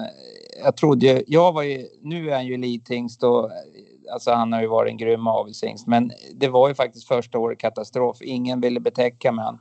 Så jag satte igång han igen där och så satte jag upp Stig och på han. Och, eh, var det lite plåster på såret? För det där kommer jag ihåg att du sa att... Ja. Jag tror det var, det var väl bara Kjos Verbeck som hade kört honom innan, förutom du. Eh, och sen ja. satte du upp Stig och sa att Stig ska få känna på honom. Nej, men alltså hästen, hästen, det var ju tidigt på året där och eh, jag tror han vann på 10-3 eller någonting sånt där. Då kom han in. Ja, jag tog i hästen på stallbacken och sen så att jag joggade av honom och så kom Lindstedt utspringande så sa Bernt Lindstedt, så sa han, du Tarzan, sa han. Han kom in på kontoret Johansson och sa, jag har aldrig kört en sån häst någon gång. Det här är det värsta jag kört. Alltså det, det är överlägset den värsta häst jag kört. Han pullade 10 3, 10 4. Han bara joggade. Så att eh, det, det, och då hade han väl vunnit med Victor till. Va? Så att eh, det, mm. det, men alltså vi pratar hans träningshästar, men alltså då sa han, Lindstedt sa det att det är det värsta hästen han kört. Det finns ingen värre häst han har kört, sa han. När han bytte Jag får, jag får gåshud när du säger det här alltså. Att ja. hur, deras snack har gått sinsemellan. För det är ju mellan Bernt och Stig H någon form av hemligheter stannar liksom. Jo, men eh, det var ju bara de två på kontoret. Så Lindstedt ja. sa ju det. Kom, så Johansson sa det är absolut det värsta häst jag kört, sa han. Alltså han då, då, var han väl sex år skalet? Alltså han, han var ju på retur, får man säga. Ja, kanske. det sjukaste var han hade ju ingen form heller. Det hade ju bara krånglat allting. Så att han hade, han hade inte gått så... Ja, det, det, alltså Frankrike-äventyret var ju också helt otroligt. Därför han startade första starten. Då fick han bricka ett på Vincennes som är det sämsta jävla skit som finns. Så han var ju inte lätt bakom bilen och den gick, gick så sakta. Då hoppade han från start där. Ja, det var ju första starten och det var ju det loppet som egentligen var det bästa, 2100 meter bil. Ja, men sen alltså efter mm. det bara krånglade. Det var den hårdaste vinter som har varit där. Det, han var ju hysterisk hästen. Det var ju 2500 hästar på det där Groba. Alltså han, han ville ju tävla mot alla. Så han var ju, han var ju överladdad så det bara dånade om det. Så att Nej, Frankrike för honom, det var ju bara att glömma. Även fast han var tvåa i Corniera så han, han, han var ju grym där i, i Monteloppet. Men, men det var ju också, det kan ju inte, allt kan ju inte bara gå bra. Men, men då kom vi hem i alla fall och Johansson körde han och sa är det det värsta jag kört. Så det, det Ja. Men han var en... Jag, jag kan fortfarande inte fatta när du kom till spets. Eh, då var han ju fem, fyra år, 2002, och i jubileumspokalen från spår 8 och Minucci satt och sov från spår 2 och du lyckades få köra till ledningen, ta över från set bowl. Att han torskade den dagen mot Varenne, det är helt omöjligt för mig alltså. Ja, men det enda gången jag fått jättemycket applåder också för ett andra pris. Jävlar vad de applåderade när jag gav Nej, men det, det, det, liksom det 67 miljoner var kutan in vilken häst det är alltså. Men det, det var ju nära i alla fall. Visst var det väl det var inte så mycket han slog mig med va? Det var ju, ledde ju fan till 50 kvar eller något sånt där. Gjorde jag inte det? Jag tror... Ja men jo, men det var mm. väl att Varenne var så otroligt snabb i 500 meter jo. som, som skilde. För du, du körde väl fort men inte så fort första varvet. Det var framförallt på sista varvet du började dra på. Ja. sen bara hade Minucci en växel till från 500 kvar in. Ja. 11-2 vann han på. Men ja. ett annat roligt lopp tycker jag, jag tror det var fyraårseliten eller något sånt där på Eskilstuna. Och det var inte många hästar med för Jim Frick körde kom Hector till mig. Och han var ju bra kom Hector och loppet var 2600 meter och jag körde i ledningen. Och bakom hade jag Itain Royal och då var han bra i Itain Royal. Och, och jag tänkte, vad fan kommer han aldrig för Stig? Alltså jag, bara, jag körde ju va med min, alltså han var ju bäst när han fick gå där, Scarlett. Ja, mm. och så jag vann ju hur lätt som helst med ja, 20 meter eller något sånt där. Bara, han bara jogga ifrån. Så sa jag till Frick efter, vad fan höll ni på med? Vad, vad gjorde Johansson? Du sa han. Han körde och han körde och han körde. Nej, fy fan vad han körde, men han var totalt chanslös. Och då var han bra i Tan Royal, alltså, jag lovar. Han, en häst han var också, alltså det, det, det, han var grym alltså. Det, det här var inte fyraårstestet, det var ett V75-lopp tror jag. Eh, på Eskilstuna senare samma år. Okay. Han stod i 1,20 ja, skalet och, och, och Ten Royal. För Ten Royal var ju inte fyra år så de kan ju inte möta ett fyraårslopp. Nej okej, okay. du, du ser ja. vad man glömmer. Ja det har du fan helt rätt. ja just det, Ten Royal var tvåa. Det var, var gulddivisionen var det nog. Ja det var det. Nej, ja, nej, guld var det. Nej, men han var ju grym. Eh, alltså, det var, men tänk vad tokigt allting var när, när uh, han startade Scarlett. Alltså, det, var ju, det var fan med fem på Rom en gång där. Kommer du ihåg vad folk det var? Det var ja, ju... ja, ja, ja, ja. Det var ju när du stannade också där. Du gjorde ju det som eran grej där också, men det var ja. väl... Jag kommer ihåg den gången när du stannade vid staketet där och, och publiken fick komma fram.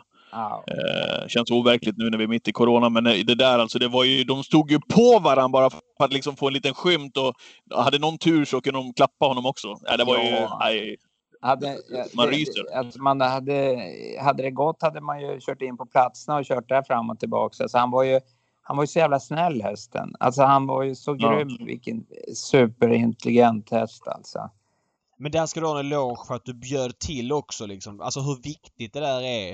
Eh, att eh, man visar upp hästen för publiken, att de får klappa. Nu säger jag inte att alla ska låta alla klappa hästarna för det finns väl ett säkerhetsrisk i det. Men jo men det var helt rätt. Av det alltså. Jo men det var ju det. Det är helt mm. rätt. För skulle det vara någon som skulle vilja sabotera det kunde ha hänt någonting. Så det, det, det var jag beredd på hela tiden. Men, men att man kollade så ingen gav han någonting. Va? Men det kunde ju vara något tok. Men, men, eh, nej, men alltså just hästen alltså han var ju Ja, nej, men jag har haft tur med såna här eh, superhästar alltså, som, som in, in, inget tok om man säger så. Va? Det, jag hade mycket tokiga hästar från början, men jag lärde mig mycket. Jag hade ju riktiga toppdårar. Det, det, jag gillar ju såna här hästar som var besvärliga.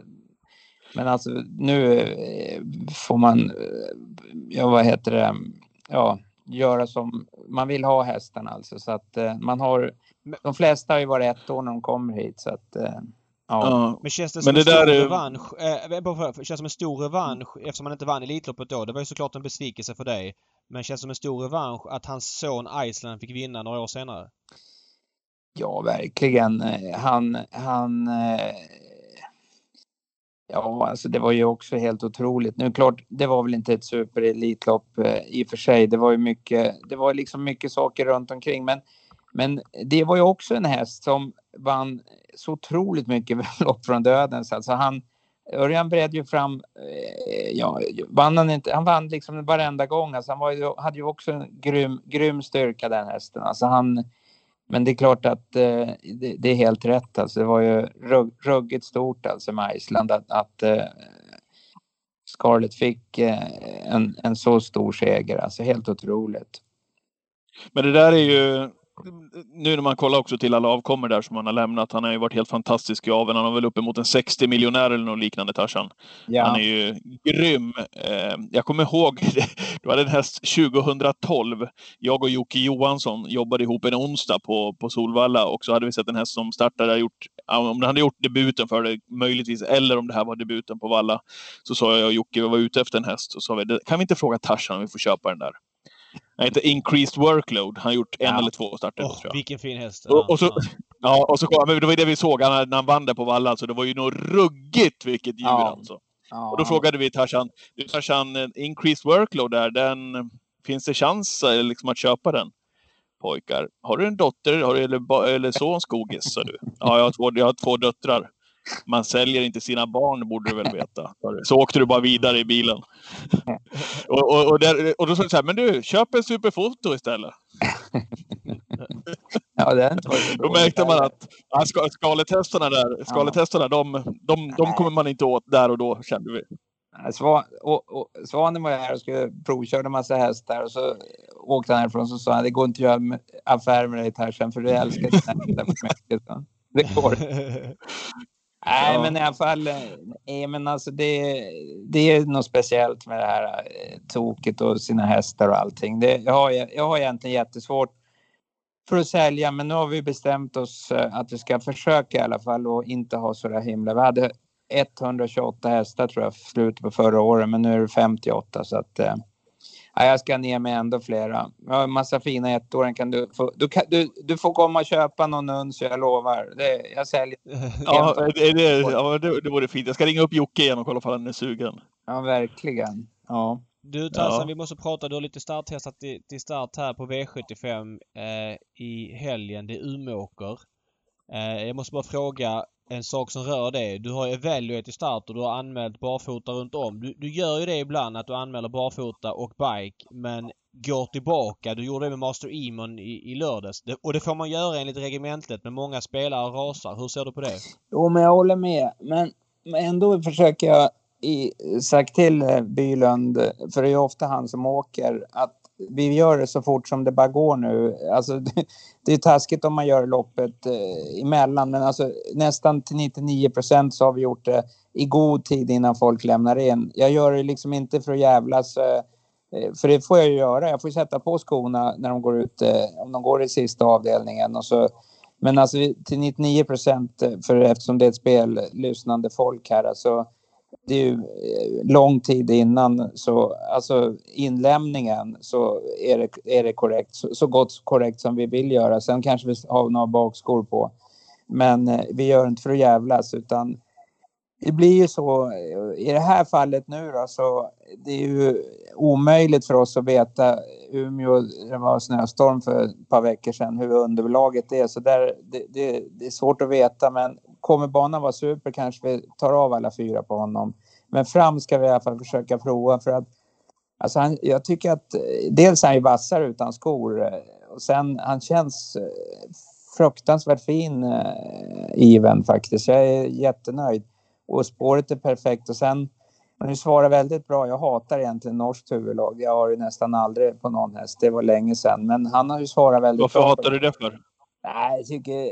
Jag vet inte. Jag, jag, jag vet. Jag, jag, jag, jag tycker inte jag fått... Jag, jag hade ju en, en häst som Jim Frick, eh, på den tiden när, när Jim Frick fick, fick stå för hästar om man säger så. Jag hade den i svartträning hos Jim Frick. Han skentravade, alltså, men han kunde ju bara gå, drog det för sig och höll, alltså han kunde spida hur fort som helst i 400 meter men inte 420 meter. Så att eh, alltså han var, eh, det, det var i alla fall effekt på att sätta norskt men jag, jag får i alla fall, jag, jag gillar inte norskt huvudlag, jag, jag vet inte varför men jag har nästan men den här hästen, han svarar ganska bra på det. Så att eh, vi får se då. Har du feeling från dem på lördag att det kan gå? Ja, jag vet inte. Det, jag, jag, jag har inte läst programmet, jag har inte fått något. Nej, okej. Nej. Ja, Du har spår Nej. fyra, Missile Hill och spår ett eh, bland annat. Jo. Nej, men eh, han kan öppna ganska bra. Han kan det. Jag, vet, jag tror bilen går väl... Den kanske är gynnad för de innersta hästarna på Umeå. Jag för mig det. Eller hur fan är det? Jag vet inte. Kommer... Jag är faktiskt osäker också. Ja. De kör bara V75 en gång om året. Eller en ordentlig. De kör ju i och för sig på juldagen också men det är väl den här omgången som är roliga.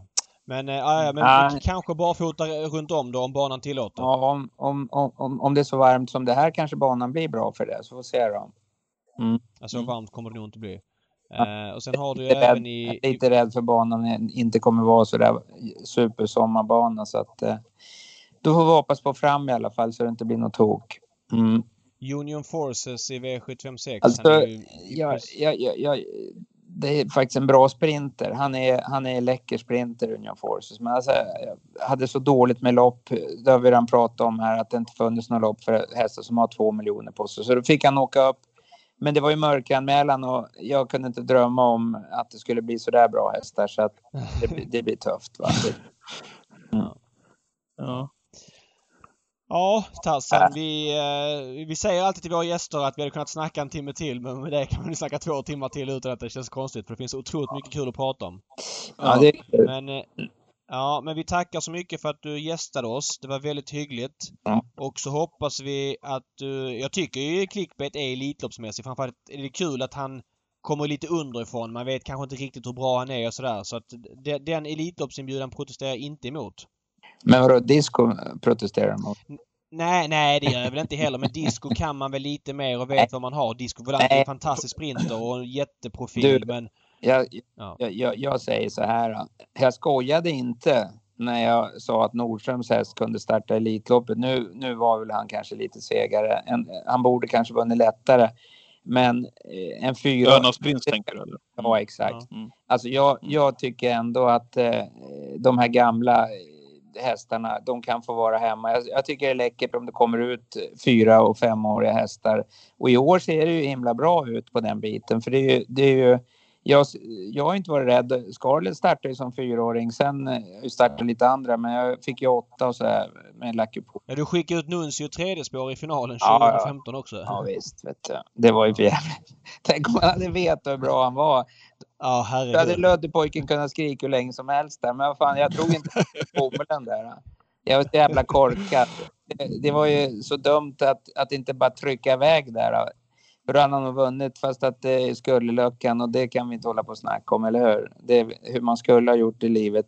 Nej, det är lätt, lätt i Men du, men du, du har ju, du, du har ju fyraåringar och lite grejer där. Du har ju Holly, Hollywooden som du säger. Han startar ju på Umeåker där på, på fredagen är det väl? mm, Du har ju Jo, lite då. underifrån som nej, men, kan plocka på uppmärksamheten framöver. Nej, men jag tycker... Jag, jag, jag, jag, det, det, det är läckert när det kommer hästar som är yngre i, så att inte man riktigt vet. Eh, alltså det, det, de är bra. Det, ofta, jag kommer ihåg Björne Forsberg på sekretariatet. eh, Då sa han att spelar man, man som spelare, om man väljer, då ska man ta den yngre hästen för den spöar ofta den äldre. Och det är ofta så med, med travhästar. Även fast det låter tokigt. Men, men eh, yngre hästar ofta att de slår äldre. Så att, eh, men det är klart Elitloppet är tufft. Men eh, det, det, det är i alla fall lite eller mycket synd var det att, att det skulle bli så där med klicken. Sen vet jag inte hur pass mycket han kommer att... Och vi får se, vi får köra något jobb med honom i veckan här. Så, så får se hur det verkar. Men han är i alla fall en skön häst och framför allt är det roligt när de är startsnabba. För han är ju ruggigt startsnabb. Verkligen. Mm, Och, mm. ja, men vi, Malmö har väl koll på honom. Vi får se vad Malmö säger. Ja. Bara där, eh, vad, vad tänker du? Finns det någon risk att du kan köra, om han kommer med, om han blir inbjuden säger vi nu. Jag gissar att Örjan kör Don Fanucci. Det är min gissning. Finns det någon risk att du, du kan köra själv? Nej, jag ska inte köra så mycket mera. Nej, nej men i så fall kör, kör Per gissar jag att han ska köra. Ja, jo det är klart att han gör det. Men det får vi se. Det är lugnt. Ja. Okej. Den dagen, den sorgen. Allt är Ja, överlägset men ge- i alla fall. Tack ska ni ha grabbar. Kan ju ringa när jag Ja. har bättre chanser på V75. Då kan vi ta... Eller, Ja, vi, vi kör fan, re- Vi får ju vänta i flera år om du ska bestämma. Ja. Okej. Ja. Sköt om Sköt om dig då. Vi hörs. Tack så mycket Tassan. Vi hörs. Ja, Hej, stort hej, tack. Hej, hej. Ciao. hej. Ja, Stefan Melander där alltså. Eh, dina tankar efter surret som Tarzan själv hade uttryckt det. Jag behöver, semester, jag behöver semester efter den här intervjun. Är helt slut. ja, Nej, men men alltså det- vilken god bit. Ja. Vi, vi, vi säger gillar det ju- ofta ju att vi hade kunnat sitta någon timme till, men så är det ju. Ja men så är det. Det är för att vi är intresserade såklart och de bjuder till. Men just det här med att han ändå öppnar för att han var irriterad på Örjan. Alltså jag förstår ju Örjans sits i det loppet också. Att Örjan då valde den heta hästen för dagen som då var Propulsion. Jag tror det var Årjängs stora sprinterlopp. 2017 va? Om jag inte har helt fel. Och, och, men alltså det är väl det är sånt som uppstår i travsporten. Att Tarzan då blir irriterad, får man väl köpa liksom. Att han blir bortvald. För han tyckte att Örjan hade fått köra den där superhästen ganska många lopp. Så att, men kul att han erkände det. Det har han inte gjort tidigare. Nej. Inte vad jag har hört i alla fall. Ja. Nej, Nej det var härligt, uh, härligt surr. Vi får Och väl återkomma sak, och se om han är tillgänglig. Ja, apropå det Ja. vi snackar om. Vi gör det här med äldre och yngre hästar eh, som vi pratar ofta om. Jag tycker ju äldre hästar är svåra att gå på liksom. Apropå ja, men, att äldre hästar blir klara för Elitloppet, Hiko Depot, nio år i Wallach, nio år i Wallach och så vidare och så vidare. V75 på Umeåker. Vi vidrörde det med Tarzan. Din, eh, din bästa vinnare så här med några dagar kvar. Vart, Ja, vart landar vi in då? Ja, vi fattar oss hyfsat korta. Vi kommer ju live på Twitch 13.00 på lördag. Det är ju dubbel jackpot ska sägas. Så för länge sedan det var det på V75. Tyvärr ganska favoritbetonad V75 en gång och jävligt otroligt att Aramis Bar som skulle vara med i V76 gick och dog mellan eh, anmälan och Ja, ja, ja, men typ till var. kom ut. Ja, jättetråkigt. Tråkigt för alla runt kretsen runt hästen. Det var en jättefin häst. Eh, lite för mycket av det på slutet med Falander Am och Aramis Bar. Jo! Spik! Swagger V757 nummer 4. Är inte det spets och slut där? Vilken eh, effekt på barfotabalans. Har tre av tre på kort distans och jag tror att hon eh, spårar runt om här, Sandra Eriksson. Kul att du säger det. Kommer ju, kommer ju knappast gå över 30 procenten där. Så Nej, att, jag det. håller med dig fullständigt. Pre- Prestationen senast var ju, var ju briljant. Eh, V75 avdelning 2. Eh, tror att hon bara vinner. Tycker att Arquana As är en skjutare. Vanlig vagn nu när det är voltstart, men eh, en häst som kommer att trampa upp i klasserna i alla fall. 22 procent på Arquana As. Det där är en eh, ruggigt fartfylld dam det där. Ja. Så henne, henne kommer jag gå tidigt på på V75 nu på, på lördag. Har du någon överspelad då? Ja, men jag är lite inne på Missel Hill i V73. Ja, men dels läser intervjun. Redén säger att han inte varit helt nöjd med honom i år och att förra året fick han formen Det var bra efter- intryck på honom senast i rätt Ja, det var det. Men det är spår ett nu och det verkar vara norskt huvudlag vad jag kan läsa mig till. Och då är han inte lika snabb ut och det finns några utvändigt som kanske kan öppna. Typ om man trycker av Hachiko Duvelve från, från spår 7 och någon till däremellan. Eh, det är klart att Örjan vet vad som gäller och han kommer att ladda. Men skulle han bli av med spets då måste han ju vara väldigt sårbar och 77 känns för mycket. Och det känns som att det finns bra favoriter. Vi har ju matchen mellan eh, Don Fanucci Zet och Hail Mary och även om Hail Mary ska lätta så måste det vara väldigt svårt att plocka ner Don Fanucci från döden. Så att, eh, Ja, men vad fränt det där ska bli, för inte... Man, det är klart, nu är ju uppgiften passande när Don Fanucci fick framspår och, och Hail Mary fick bakspår, såklart för, för Redéns häst. Men det är väl inte heller så att man burnar ut allting man har i honom, eller kanske de... Nej, men för de- de är ju. Och jag har ju varit inne på att Hail Mary, ja, jag har ju varit inne på tidigare, mot alla, att Hail Mary kanske är med i Elitloppet innan det är klart. Ja, jag har ju inte sagt det men att han anmäler till den här dagen ökar ju risken, eller chansen får man säga då. Bara säga det om eh, Don Fanucci. Han är med barfota runt om. Senast han var, eller gick barfota, då rullade han över i galopp in i första sväng på Solvalla. Det var ett litet test. Det kanske också ett test inför loppet om två veckor. Vi får se om det blir så. Men det är ju jävligt intressant ska det bli att se alltså. Ja. Eh, vad sa vi mer? Överspelare Ja. och ett drag. Ja men jag drar till med Arch Lane i V71. Han blir ju alldeles så bra som han kunde ha blivit utan skadorna. Men har ett lopp i kroppen Vilken fin och... häst det där är. Ja, från springspåret kanske det kan klaffa. Han måste vara mycket bättre än han var i debuten. Men eh, skulle han vara lite bättre så, och med springspåret att han får typ ryggledan, lite spets och kanske kan släppa till någon eller andra ut och sitta kvar och sånt så kanske det kan gå. 3 känns lågt i alla fall. Ja. I ett jämspelat lopp också nämner den i det här skedet i V75s femte avdelning där det kommer bli eh, ja, men utspritt på sträckan så är Franklin Face i ordning. Så att den på läget och på distansen runt Ja. 13 procent just nu. Mycket tidig. Franklin Face, V75 avdelning 5. Nu rundar vi med det här.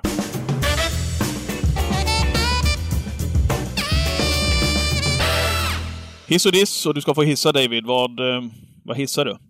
Ja, men en in, inte helt uppenbar sak eh, som jag gläds väldigt mycket med. Eh, jag har ju vid några tillfällen varit inne på att Kenneth Haugstad inte är så startsnabb kusk. Det här är väl kanske främst för några år sedan. Och har väl tagit med de analyserna lite grann att Haugstad under en period inte... Jag vet inte om han laddade sina hästar eller vad det var, men han tog väldigt sällan spets från framspår. Eh, och jag vet inte om Kenneth har utvecklats sen dess. Det kanske han har gjort. Det finns flera faktorer. Men en stor eloge till hans kuskande bakom Heavy Sound på slutet. Han har eh, kört Heavy Sound i ledningen. Han körde Heavy Sound igår. Det fanns ingen tanke på att släppa till stallkamraten. Double exposure. Eh, jag tycker att eh, ja, men han är en jättehyven snubbe. Ja, väldigt kul att han får vara med i Elitloppet då. Även om jag även kan ha en annan åsikt att det här med kvalen är fel. Så jag gläds jag väldigt mycket med Kenneth Haugstad. Och tycker att han ja, men, har fått lite själv då. Inte själv, men man kanske har gjort en analys på honom som han har utvecklat. Han är inte en långsam startkust längre. Eh, och han är väldigt trevlig och, och ställer alltid upp. Och, Nej, men jag vet inte. Jag tycker att han... Jag vill lyfta fram honom. Eh, toppman. Mm. Kul att höra. Eh, då dissar jag och jag tänker inte vara lång alls, utan vi har redan vidrört ämnet. Jag bara avrundar med att den signal man skickar ifrån Gävletravet och restaurangen där, att man, att man väljer att hålla stängt fast att man får ha tävlingarna öppet. Eller ha restaurangen öppen under sina tävlingar lördag 22 maj, veckan innan Elitloppet. Jag tycker den signalen, den, den skickar så Ja, det, man får dålig känsla i magen. Skickar otroligt dåliga signaler till travsportspubliken och hästägare och hela, hela rubb och stubb. Så att det blir, det blir min diss den här veckan. Enig. Bra! Eh, tack för den här veckan David. Twitch 13.00 på lördag. Gambling Cabin söker man på om man vill. Mm, då har vi senaste nytt inför Umeåkers jackpot-omgång. Annars hörs vi nästa helg. Det är bara en vecka kvar till världens bästa helg. Så är det. Elitloppet. Och vem vet, kanske det blir ett extra avsnitt också i lucköppningen som vi hade förra året. Den som ja. väntar får se. Ja. ja, vi hörs. Hej. Hej.